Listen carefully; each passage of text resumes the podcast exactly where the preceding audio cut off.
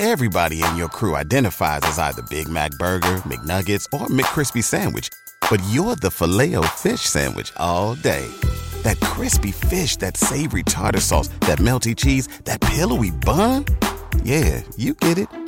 Every time. And if you love the filet of fish, right now you can catch two of the classics you love for just $6. Limited time only. Price and participation may vary. Cannot be combined with any other offer. Single item at regular price. Ba da ba ba ba.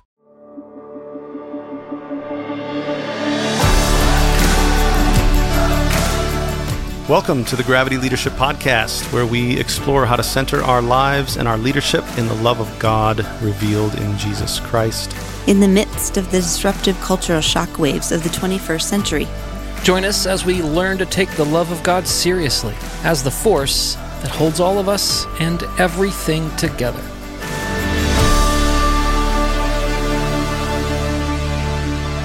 Hey, everybody, welcome to the Gravity Podcast. It's uh, great to be here with my friends Matt and Christy. Hello, friends. Hello. hey, Hello. um, and y'all listeners as well. Uh, it's wonderful uh, to have you with us.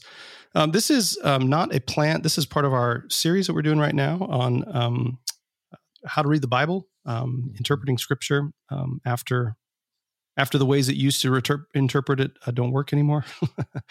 and it's a bit of a follow up because the first, the very first episode that we did um, in this series was with Chris Green. You can go back in the podcast feed and find that. But we did, uh, we talked with him about um, uh, his book, Sanctifying Interpretation. We talked about like uh, how to, and one of the things we chatted about was how to deal with passages that sort of scandalize our conscience, Yeah. um, uh, especially in the Old Testament, and um, being unsure of kind of what to do about that. And so um, we got a comment in the Gravity community, um, which anybody can sign up for by going to gravitycommons.com slash community.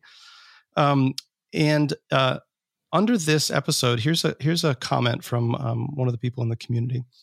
A new series on reading and interpreting the Bible. Subtitle: Everything you've heard is wrong. Lord have mercy, y'all. This one undid me. I mean, goodness, where do I even begin? I'm okay with some mystery and such, but this turns my Bible college and lifelong learning of inerrancy on its head. I'm going to have to hear a sermon from Ben or Matt or Chris on how I can sit with the genocidal passages of Scripture and it be something good, in quotation marks.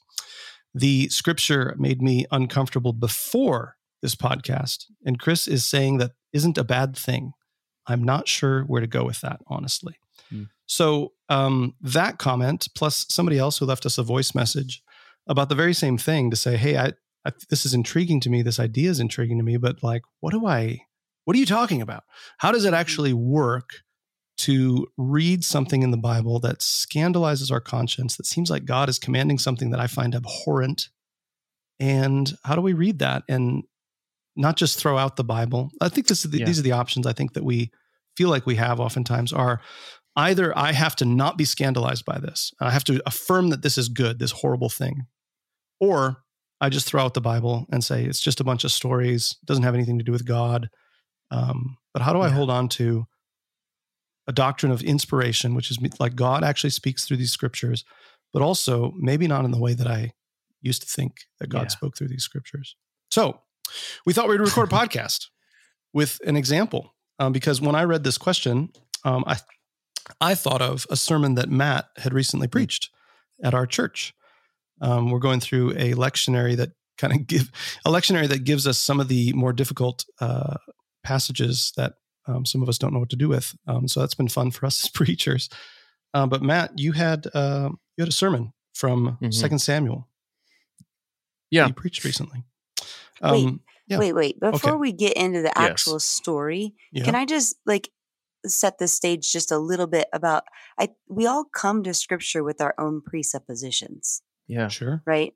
And so as we begin this whole discussion, I think uh, there's a lot of people that come to the Bible and to scripture with the presupposition that every story is like a good lesson to teach us. Mhm. Yes. Yes. A- And so just to keep that in mind, like I'm, I personally, okay, I didn't get to hear your sermon, Mhm. so we're going to talk about it. Mhm. But like, I think that there are lots of places in scripture where like not a good example is Yep. given, Right. Sure. right? And and I'm not sure that we all come to scripture with that mindset. Right. Yeah. Yeah, we take we Is that take these stories as I like right. um, the writer of scripture and God God's self is commending the example in this passage. Yes, yes, yes. And and I, I just think before we actually get into the story, we gotta just acknowledge that that is not Yes. true. This this is I, I Mhm. wanted to share about this too, Christy. I think this is right on. I I've learned this from Jewish people and how they interpret their scriptures. Mm. Um, Tell me more. so I, I think what you're describing is a particularly kind of um, I, I I th- I think it's a modern Western sort of problem where we demand texts do certain things in order uh, to a to a um so they they would accommodate to our our our culture and our presuppositions and our scientific worldview and how we think how we how we understand things like truth right but Mhm. but Mhm. um yeah so i've used this i've used this example on the podcast before and and it's not this isn't a, uh one-off example this is this is an example that's ti- that typifies a lot of how scripture works so you've got in the jewish scriptures you've got deuteronomy saying things like hey if you keep covenant you things will go well with you in the land and you'll be blessed. But if you break covenant things will not go well with you in the land and you'll be cursed right? And so that's sometimes talked about as the Deuteron- deuteronomical um, um, writer you know um, theology. That's their theology right? But then you have Yeah. other places in scripture most potently and notably the book of job that seems like an explicit repudiation of that theology Job's friends spend 40 plus chapters saying, No, this is how God works. You must have done Mhm. something wrong, which is why you've been punished. And Job pleads his case, pleads his Mhm. case, pleads his case, pleads his case. And finally, God shows up and, um, you know, rebukes Job's friends and basically says, You don't understand what's going on with cursings and blessings. Mhm. It's, it's, too, it's too much for you, right? Sure. So, which one Yeah. is right? Well, if we if we decide one is right, we have to eliminate the other as scripture. O- o- Well, uh, some people say I know- that. Or maybe we just say the genre in which we're reading has to be taken into Yeah, so- consideration. So say more about that, that Christy. Do you, how does that give us access to something different or helpful? yeah, what what is the author intending? What's the author's intended meaning? Why is it being written? We got we have to ask better questions. And I think that that's where we fall short as to like we come to scripture thinking that it's all the same Mhm. or that it's all meant to teach us like quote unquote a good lesson. Yes. Let, let me get back to that because I think so. We run into this when we read things like the Proverbs. Like people take Proverbs as commands and promises, and Proverbs are ne- are aren't meant to be taken as promises and commands. They're meant to be generalized koans or wisdom sayings that have kind of a a broad base general truth truthiness in them. Right? Mhm. So Mhm. um hmm you, you kind of run into problems though if you take a verse from proverbs and you slap it on for instance um you know the proverbs talk about how people who are suffering poverty are lazy um, but if you take that verse Yeah. and you slap it on every poor person and you say this is the how the Right. bible speaks about poverty you're missing out on Mhm. the vast majority of Most of the songs. all the psalms all the prophets right, the Exactly. book of exodus Yeah. and you're and, Yeah. and you're you're Yeah. disallowing this deeper explanation of how poverty works you know Mhm. uh, but getting back to like job and deuteronomy real quick i what i'm learning Yeah. from jewish interpreters is let them be in conversation There's Yeah. there there is dis, there's disputes in theology, and the dispute Yeah. doesn't need to be resolved. It, Right. Part of the Yeah. revelation is the disputation. This is one of the reasons why Jesus Jesus's teaching is so often in the context of a dispute. This is That's how right. Jews do theology. And so Yeah. I, I'm learning just to sit with the tension between these two voices as being good Mhm. somehow. Good. Better than if there was just better than if Deuteronomy and Job said the same thing. Better.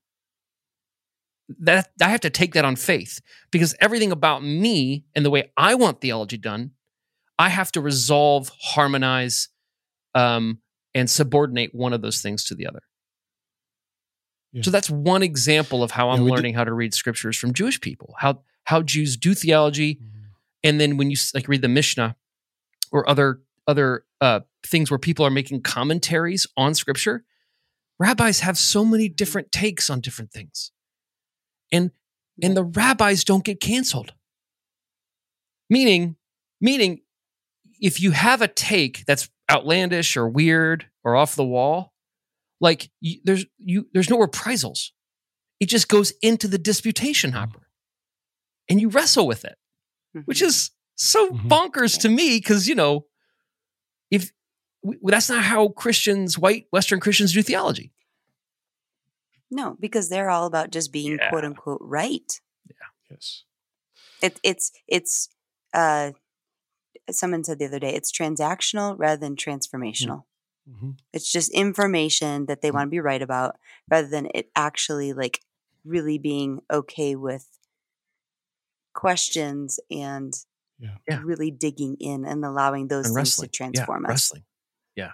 Mhm. um, so that's one thing but this other the other issue is okay what what you were saying earlier christy i think before we hit record was that a lot of people assume or maybe maybe we recorded this i can't remember we've been talking about this for a while now but but um that people when they read scripture they think that that what's being told here the narrative is a model that we Mhm. must endorse Mhm. Right.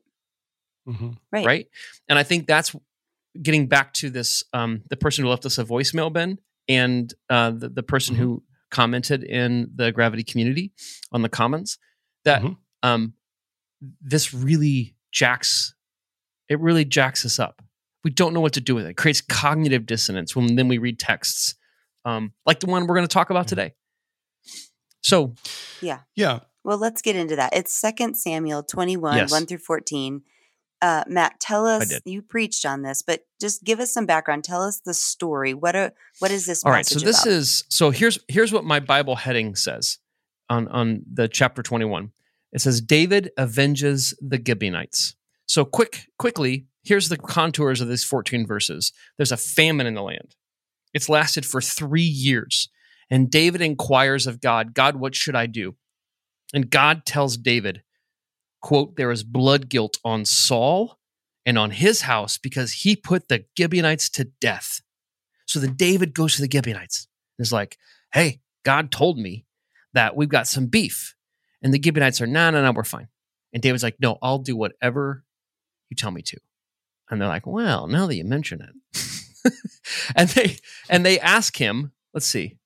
Uh they, they said, uh, the man who consumed us and planned to destroy us so that we would have no place in all the territory of Israel, let seven of his sons be handed over to us, and we will impale them before the Lord at Gibeon on the mountain of the Lord. And the king said, I'll hand them over. So then David goes and rounds up seven sons from Saul's widows and hands them over to the Gibeonites. And they were put to death uh, publicly, impaling them on on on poles. Right. This is a pretty gruesome way to die. one of the one of the widows, Rizpah, uh, ke- uh, keeps keeps vigil at, at her son's bodies for months.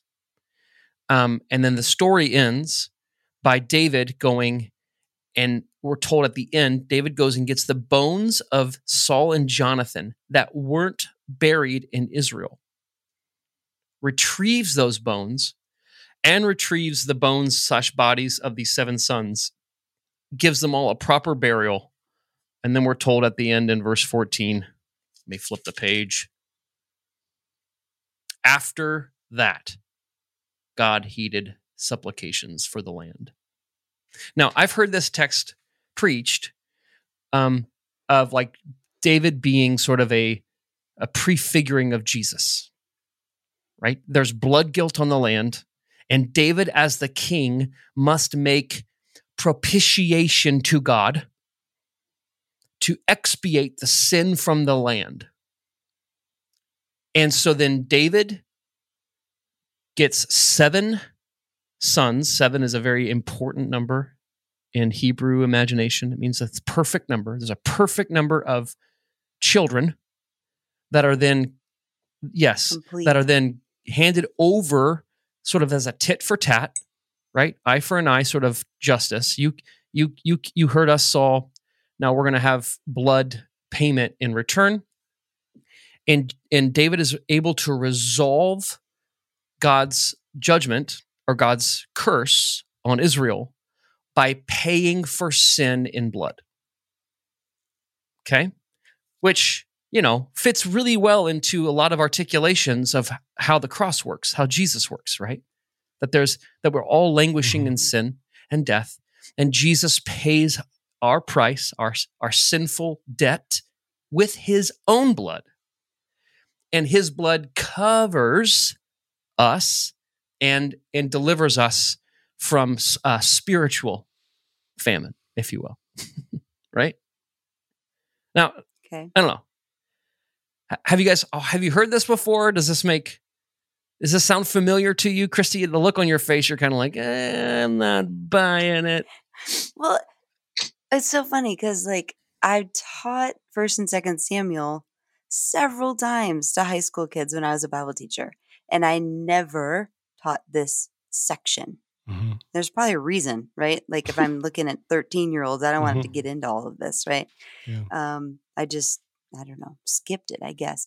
But when I have heard it, I've, and, and this is like the first time we're actually talking about this right. on this podcast. Nope. Like we didn't actually, you know, um, I always have been told like David spared Mephibosheth, yep. which is that's also part of, of the Jonathan, story. Yep. Mm-hmm. And right, and that that was like you know this oh look at david was so faithful to his commitment to jonathan and to his family and mm-hmm. and yet these seven people yeah. yep. die and so so how do yes. we reconcile yes. that so this is this is um yeah. this isn't a genocidal text like the writer from the gravity commons was asking about but this is a text that i think scandalizes our conscience there's these there's these yeah. children slash young men who didn't do any of the wrong, but their dad did, and someone who's not, and their dad's dead,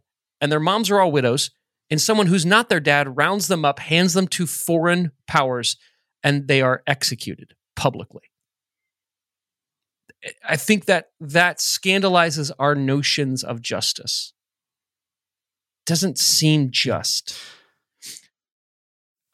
And now, a word from a sponsor. The Gravity Podcast is sponsored by the Gravity Formation course, our 12 month cohort based training in practical spiritual formation, where you'll learn how to notice how God is already at work in your life so you can participate more fully in the life that God shares with us. It is a discipleship process that goes beyond just gaining more knowledge and trying out some new practices. In the Gravity Formation course, we go below the surface of our lives so that we can notice and name our deepest desires in God's presence and to discern how God is at work in those desires to lead us toward holistic flourishing, more transformation, more life, more joy, more love. We've trained hundreds of people from all over the world in this formation framework, and it's helped many people to have a sense of God at work in their lives and learn to be more at home in God's love. If you'd like to learn more, go to gravitycommons.com slash formation.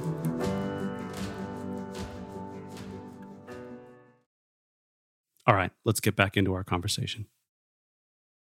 Well, and I think there's a further aspect to this is that God seems to endorse this. Yep. This seems to be right like so even if we don't even if we take out like the trying to trying to find Jesus in this text, which there's there's a whole there's a whole thing that that we could do there. The early church fathers do this all the time, where they see the allegorical reading as the most important reading, um, and they actually see the you know the scandalous nature of the story to be almost beside the point. They're like, well, yeah, sure. Um, but the, The, important, part thing is the spiritual, me- kind of the spiritual message I named. Right. right? Right. Yeah. Exactly.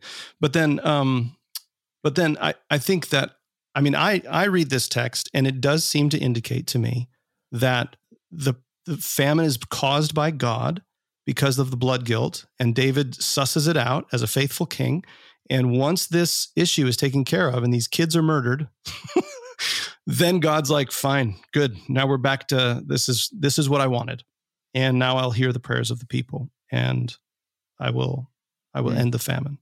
So uh, that to me is the deeper scandal is the character of God in the text seems to just be fine It's- with this. Seems to actually Yes. endorse it. Seems to be like, "Yep, you figured it out. I wanted seven kids murdered and now I will end the famine." Right? I don't know, y'all. I'm struggling with that because there's got to be like All right. background. Like what's what's going on All in right, the Chris. Neighboring Chrissy. countries? How is God different than the gods of the countries around All right, that are so this, hearing this so story? this is so I didn't Wow. preach. I didn't preach the spiritual allegorical reading about Jesus, and I didn't preach.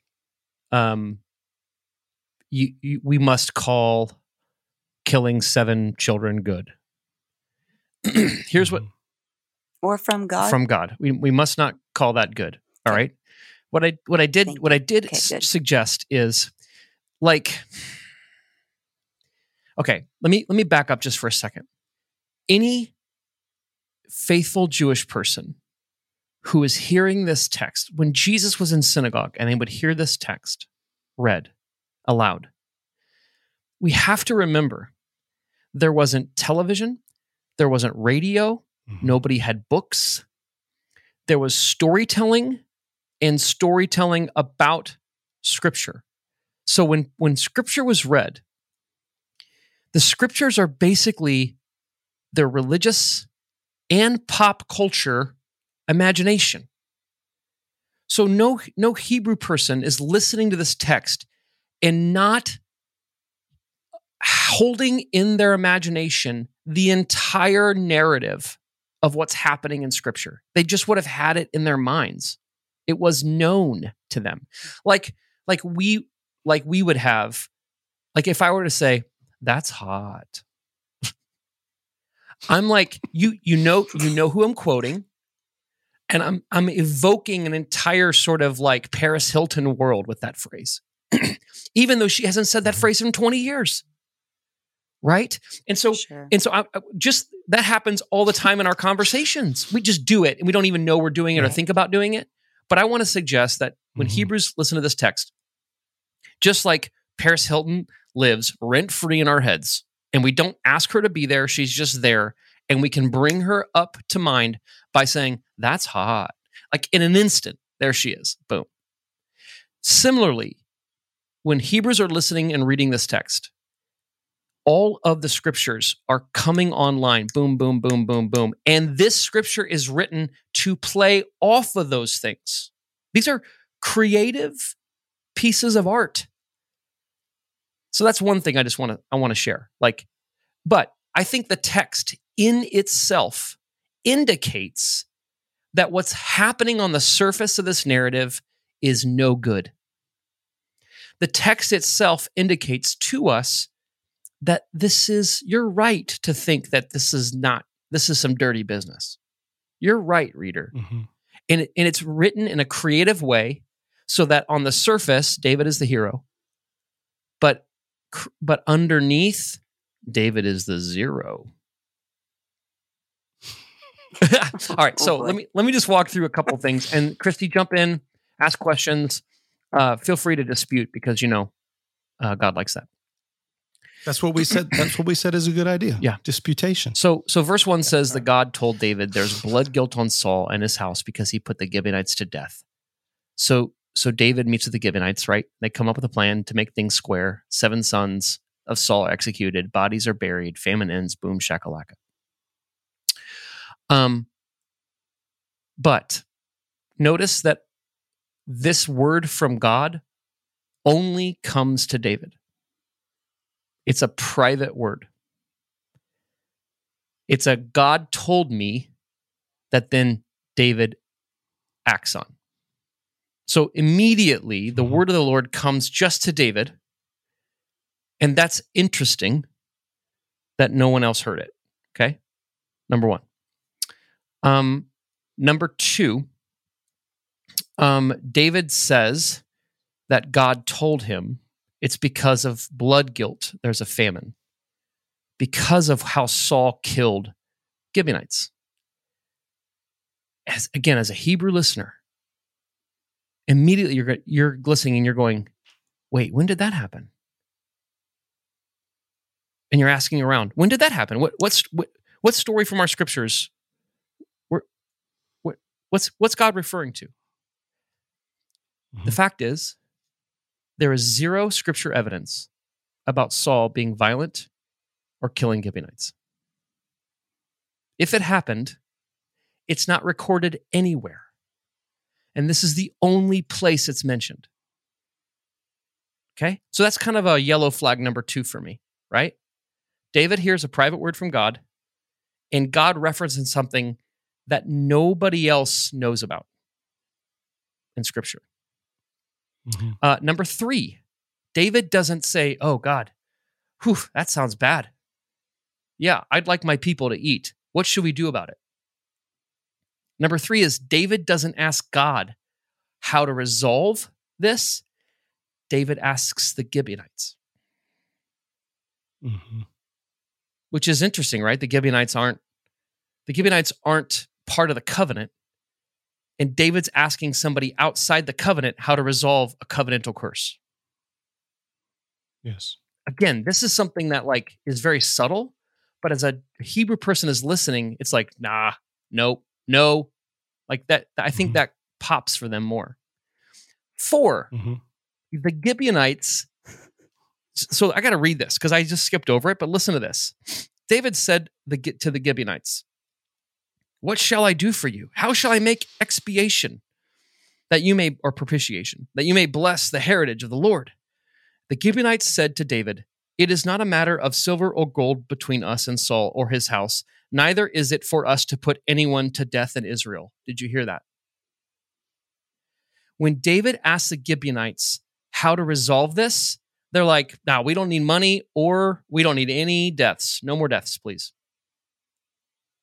Right. So they Yeah. say, we don't want to kill any Israelites to David. Then Mhm. David says, uh, We don't want to put anyone to death in Israel. David said, What do you say that I should do for you? So David persists. David mm-hmm. persists. All right. So, real quick, this is, I'm going to pull back for a second. That's like five yellow flags, and we're, we're, we're, we're only in like verse five. Okay. But I want to mm-hmm. pull back for a second, Christy. And you've got a king who's asking people outside of the covenant, What do you want me to do for you? And they tell the king to kill innocent people. Does that plot theme strike any familiarity bells for you? Ask Ben, ask for whatever you head. want and I'll do it for you. There's another king in Israel's history Yeah. who says that. Um, but it's at a dinner party when his wife's daughter has danced for him. Mhm. Ask whatever you want and I'll do it for you. Herod says.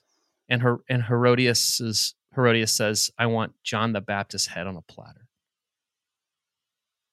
So when when that's that story happens in the Gospels, and we hear King Herod say, "Whatever you want, I'll do for you." People who know their scriptures, Jews who know their scriptures, are going to say David said that same thing, and it led him to kill seven sons of Saul.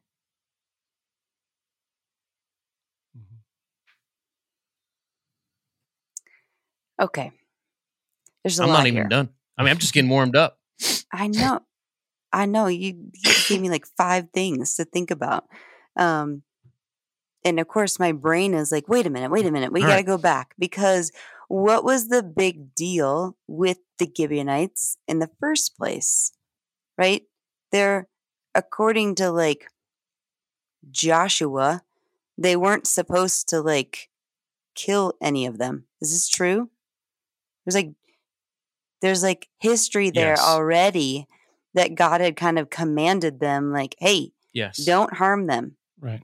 right and then and then they did and so where like okay i'm going to go back to the super simple interpretation that a lot of people give for this kind of thing of like the consequences of sin and how it follows suit for the land and the people and the generations to come.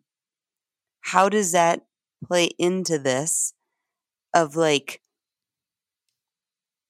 you know because because it seems like we're we're blame and, and this is like probably my evangelical background coming out but i'm like trying to understand how does that play into like instead of saying okay this is god's fault this is what god condoned this is what god wanted how do we not just get to the place of saying man no people are screwed up and this is a history book Yeah. of saying what happened and so these people just this is what happened in their history and and they're kind of giving a tribute to God even though it, it it's God's not like blessing it and saying yes yes yes.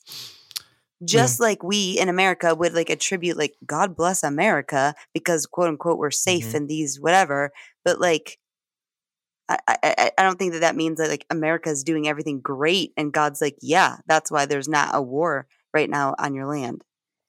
I mean that's So a you're, little you're controversial but do you know what I'm Can saying? you can you uh, summarize that? Do you know? I don't know if I can. I I think I think Christy, I hear you. Um, I hear you wrestling with this, and I, you, uh, having heard the sermon, I do think um, part of me, but just wants to say, like, well, just just wait, like, allow that tension, like, allow that tension to be there, right? Because I Sure. think you're feeling Yes. the tension that we named at at the outset of the episode that a lot of people feel when we start to lean into the scriptures in this new way. It's deeply uncomfortable because the options we fear that are available to us are one, we have to just say that this was a good idea. God wanted children of Saul to be murdered to deal with the blood guilt that God God's hands were tied. God had couldn't bless the land until these kids were murdered. Um, or uh, God had nothing to do with this. These are just you know the Hebrew people telling their story, and they put God in the text sometimes. You know, uh, playing Right. playing a role that God really has nothing to do with. Like we, I think we fear those are our only two options. Um, but I, I want to encourage you and our listeners, if you're feeling the same way, just, just sit, just sit in the tension, and just, Don't just have- recognize you don't need an answer right now. Just not recognize that this dichotomous is thinking right. Other this is options. other options deeply uncomfortable. And is there something else going on here that I'm that I need to Listen. like perceive? And maybe the only way to perceive it is just to sit in it Yeah. for just a little bit longer. All right. Anyway, Okay, right. Matt, keep going. Keep. We're gonna keep- keep Because I, don't want to have a heart attack. I That's all need we have time more. for today, folks. That's all I we have know, time right? for. Christy's no All right. longer a Christian. Half of our listeners just have left just the to recap here because I uh, we did pause there. So only David hears the Yeah. voice, right? David doesn't ask God for how to resolve it. That's two. David goes to the Gibeonites to resolve it, who are outside the covenant to resolve a covenant thing. That's three. The Gibeonites say, "You know what? We're good. No worries." And David says, "Nope. I'll do whatever you want." That's four Mhm. the other king in scripture in the jewish scriptures who says i'll do whatever you want killed a righteous person and was a godless king herod five okay that's where we're at that's where we're at Okay. and by Okay. themselves none of these things are like a deal breaker but i i want to suggest that this the person who writes this is building those tension points in the narrative to bring up the kinds of questions and anxieties you're experiencing, Christy. That's the work the text wants Sure. to do. So let's keep going. Yeah. All right. Yeah. So then we're told after the Gibeonites are like, well, if you're gonna, I mean, if you're gonna insist, uh, you can kill seven people, you know.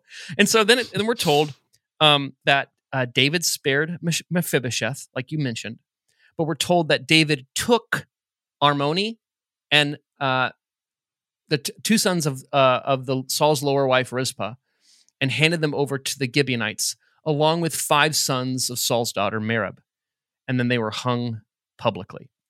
Okay, so if we're at five, here's a sixth.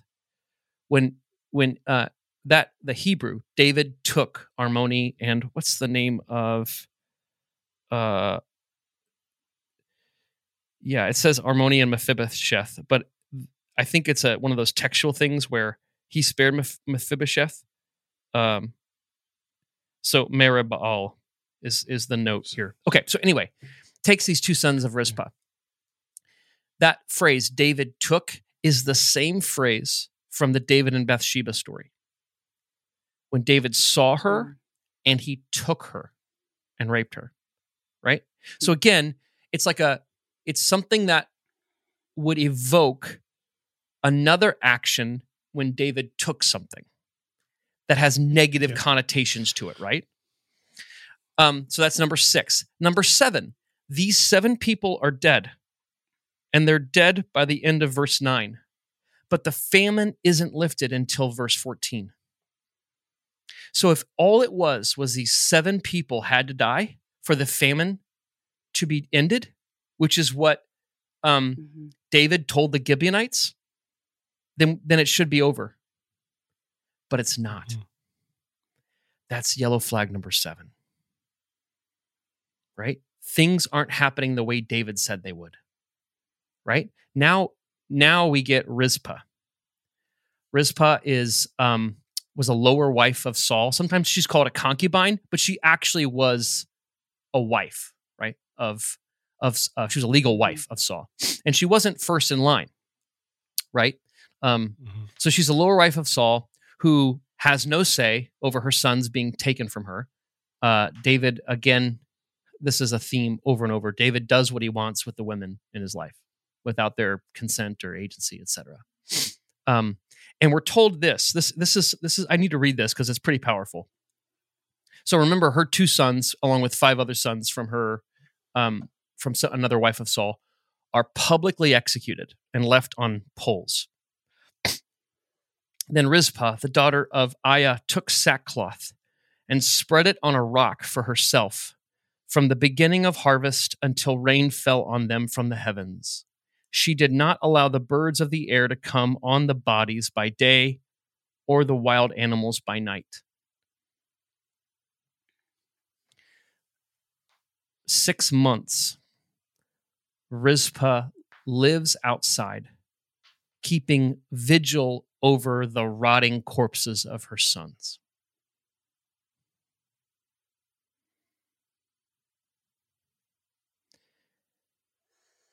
Powerful. Powerful. Yeah. For the first time in the text, I'm moved to something. Uh, I'm I, for the first time in the text, somebody emerges who's acting righteously. Mm. So, six months fighting wild beasts, watching her sons rot in the sun. And then the next verse, listen to this. When David was told what Rizpah, daughter of Aiah, the lower wife of Saul, had done, this is when he goes and gets the bones of Jonathan and David. So, what emerges is that Rizpah is keeping the injustice of what has happened before David and all of Israel. She makes sure that the injustice done to her and her sons doesn't get lost in the news cycle. She keeps it public. She keeps vigil over these bodies so that the bones aren't carried away and we just forget it happened. She protects mm-hmm. this desecration of her sons' bodies, right? So that Right. David has to hear about it. Right. They're deliberately left unburied as this kind of showing that this execution wasn't was But that, that's, I think that's the eighth judge- thing, Christy, Yeah. is that if it was just about Mm. seven, if it was just about blood guilt, then these bodies are killed, taken down, and buried. But Yep. not only were they unburied, which is shameful, and is uh, Mhm. in Mhm. other places in Scripture, we're told that to be unburied is a curse. Hmm. So just um, yeah, is uh, so just back in Second Samuel 19, there's a an aged man named uh, Barzillai who did not wish to go with David because quote that I may die in my own city and be buried by the grave of my father and my mother. So this is a huge hope for Israelites, right? This is why we're told Mhm. in kind of weird places where people are buried because that's super important, right? So not only are they left unburied, which is a shame to do to them, but they're also hung on a tree. What do we know about people hung on a tree, Christy? Double curse. So they're doubly cursed. These bodies are doubly cursed.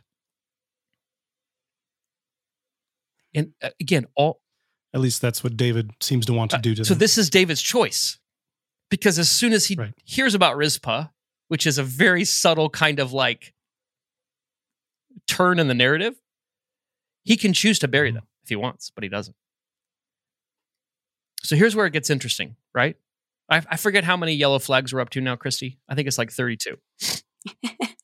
so Rizpah's, I want to suggest Rizpah's action shames David to do righteously by her sons. She doesn't have any power, any say. right. But what she can do is hold David's shame publicly before him. Right? Because he's not acting righteously towards these. If this was really Gibeonites' idea, then there's no reason for, for the public shaming of these dead bodies to endure. Right? Mm-hmm. Yeah. So then then if it's if if it's just about these seven bodies, he should go grab these bodies and bury them. But we're they're not told that. So here's red flag or yellow flag number 74. When David was told that Rizpah, daughter of Aiah, the lower wife of Saul, had done, David went and took the bones of Saul and the bones of his son Jonathan from the people of Jabesh Gilead, who had stolen them from the public square of Beth Shan, where the Philistines had hung them up on the day the Philistines killed Saul, killed Saul in Gilboa. He brought up from there the bones of Saul and the bones of his son Jonathan. What emerges here is that David had not given Saul and his best friend Jonathan a proper burial. Right. Mhm. Saul, a king of Israel, and Jonathan, his best friend. David had been tolerating their bones being stolen and not buried with their ancestors.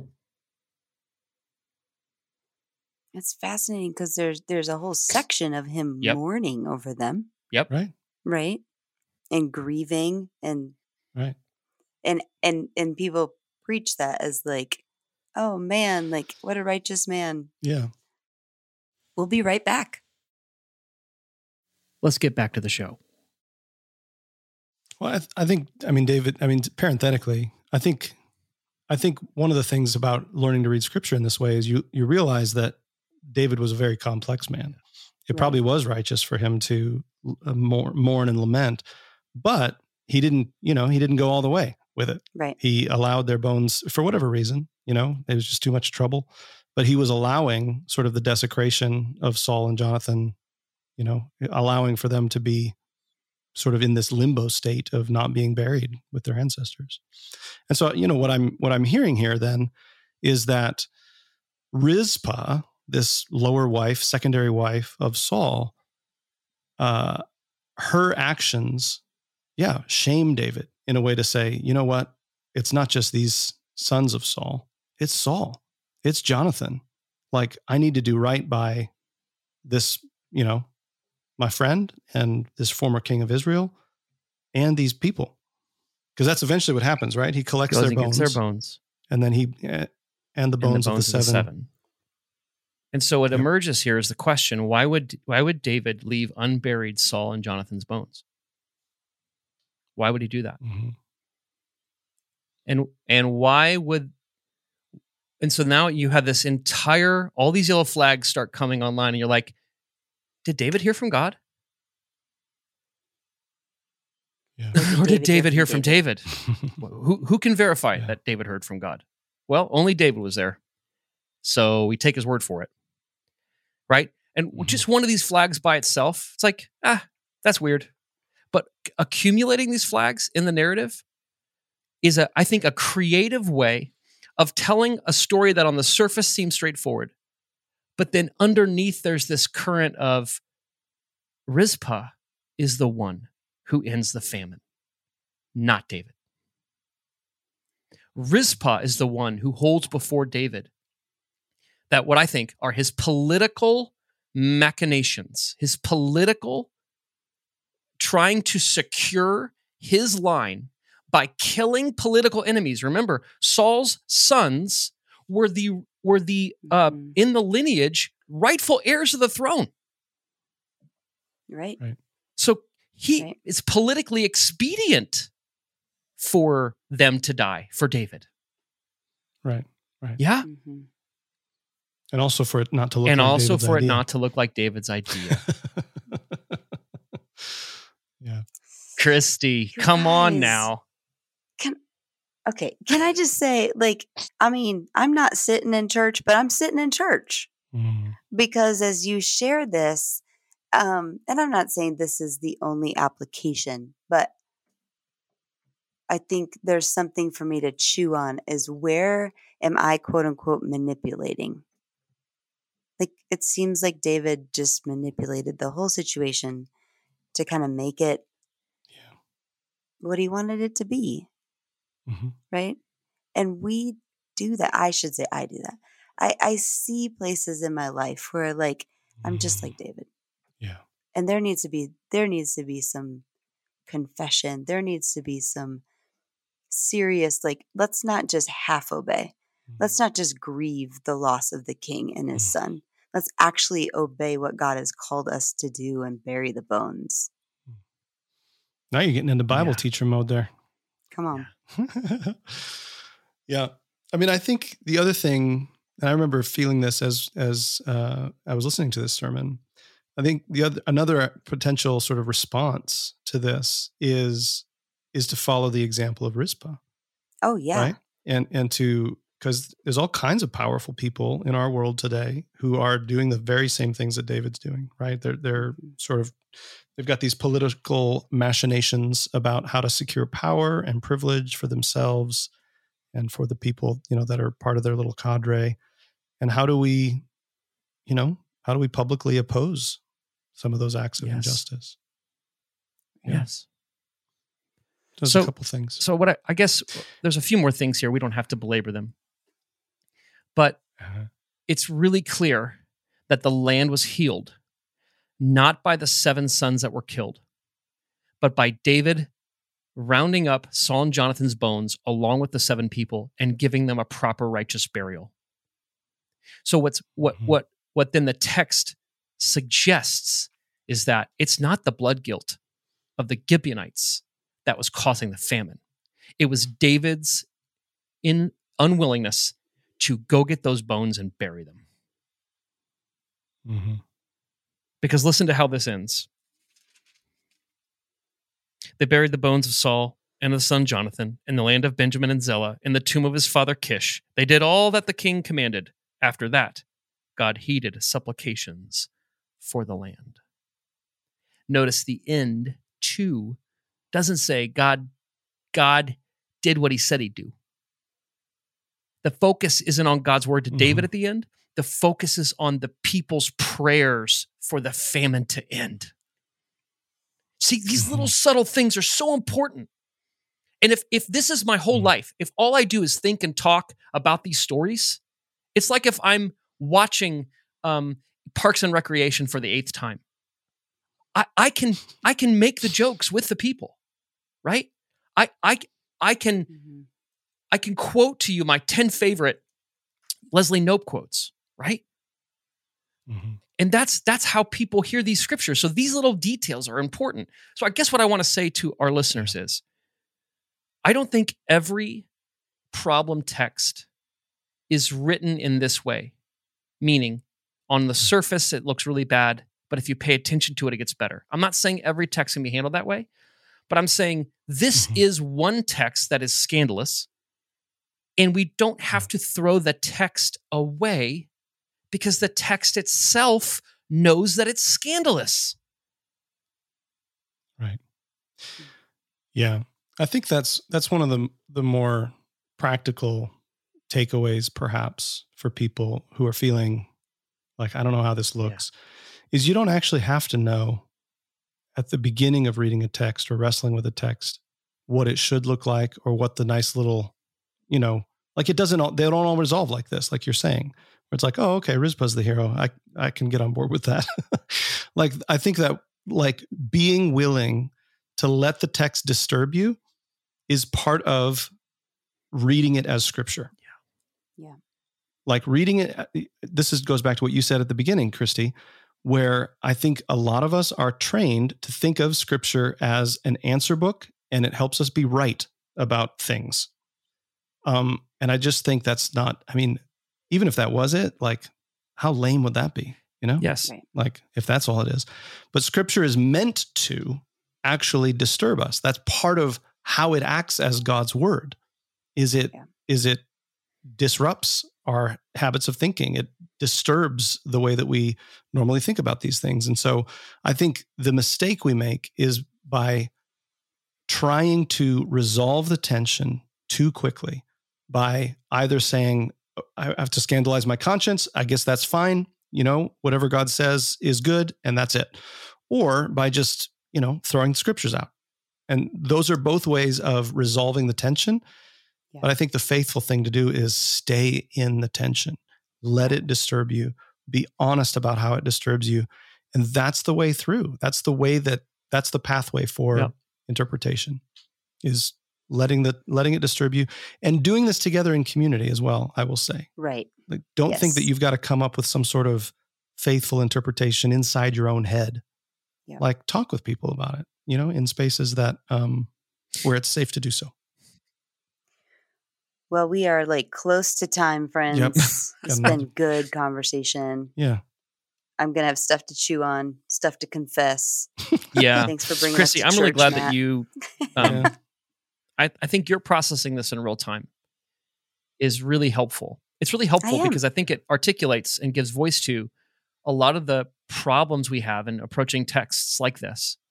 Um, and I- I'll just say one of the things that makes it really difficult to to make Rizpah the hero and not David is we have a theology and a culture and a tradition that loves heroes. But the Jewish scriptures are Mhm. and we see this even in the New Testament, where all, all of the apostles are idiots. Like, like uh. Peter's a wonderful man of faith. Don't get me wrong, but he also the scripture Right. is super. but also Is not ashamed at all to to publicly expose his gaffes, right? And I think that Mhm. we we have a Mhm. particular tradition in the West of hero worship that we can't talk about. We we we we shy away from readings where David isn't the hero or David is seen to be a bad guy, and I just mm-hmm. want to say that that's a cultural problem we have. The scriptures are not teaching us to do that, and in fact, if we continue to do that, we'll be unable to read the scriptures faithfully. Yeah. So that's also an issue I think Yep. here that I'm running into when I read texts. I, you know, all I- it's like we talked about earlier with the Proverbs, Christy. Like all we want to do is hold on to. Well, David was a man after God's own heart, so so he and and Right. and uh, Jesus is called the son of David. So David must be the best guy Mhm. ever, right and, and he's just Yeah. not. when when actually he's not that one of the one of the big as we just parenthetically as we close here one of the big revelations for me like our lectionary has taken us through the life of Saul and David like um, First and Second Samuel, and um, one of the big revelations was realizing, oh, Second Samuel is a tragedy. Yeah. It's a tragedy. It like it's the story of the downfall of Yeah. David and ultimately like the downfall of the kingdom. Um, Yes.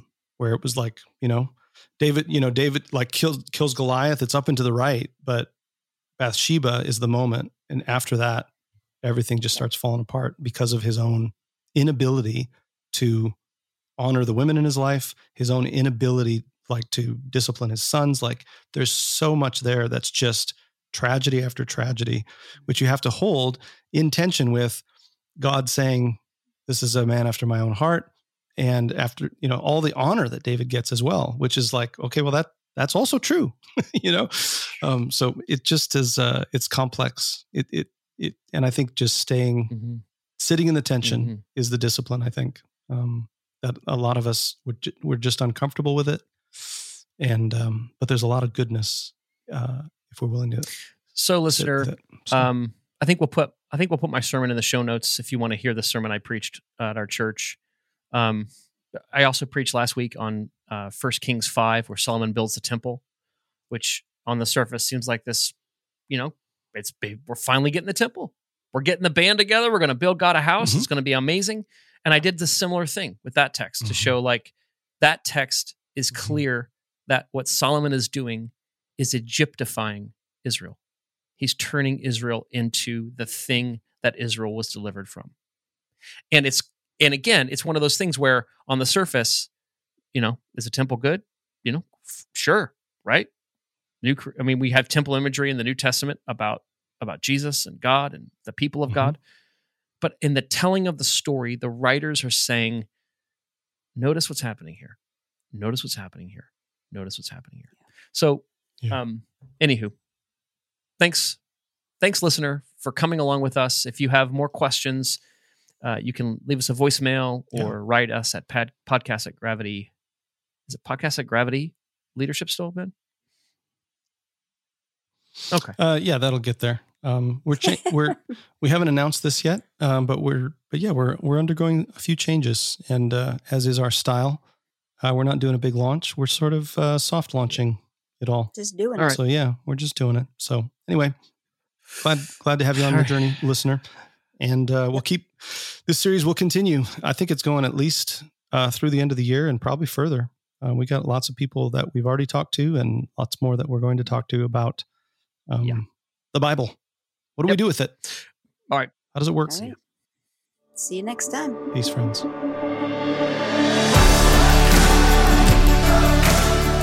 Thanks for joining us for this episode of the Gravity Leadership Podcast. If you're finding it helpful, we'd love it if you tell your friends about it. Ratings and reviews online also help others find the podcast. And don't forget to subscribe so you don't miss an episode. You can join our Gravity community for free. You'll get our latest content delivered straight to your inbox, as well as an email most Fridays with curated links to articles that we found interesting or helpful. To join us, go to gravityleadership.com slash join. Our show is produced by Ben Sternke and Matt Tebbe. Aaron Sternke edits and mixes the podcast. You can check out his work at aaronsternke.com. We'd love to hear from you. To record a question or comment for us, go to gravityleadership.com slash message and click the Start Recording button. You can also email us at podcast at gravityleadership.com. Catch you next time.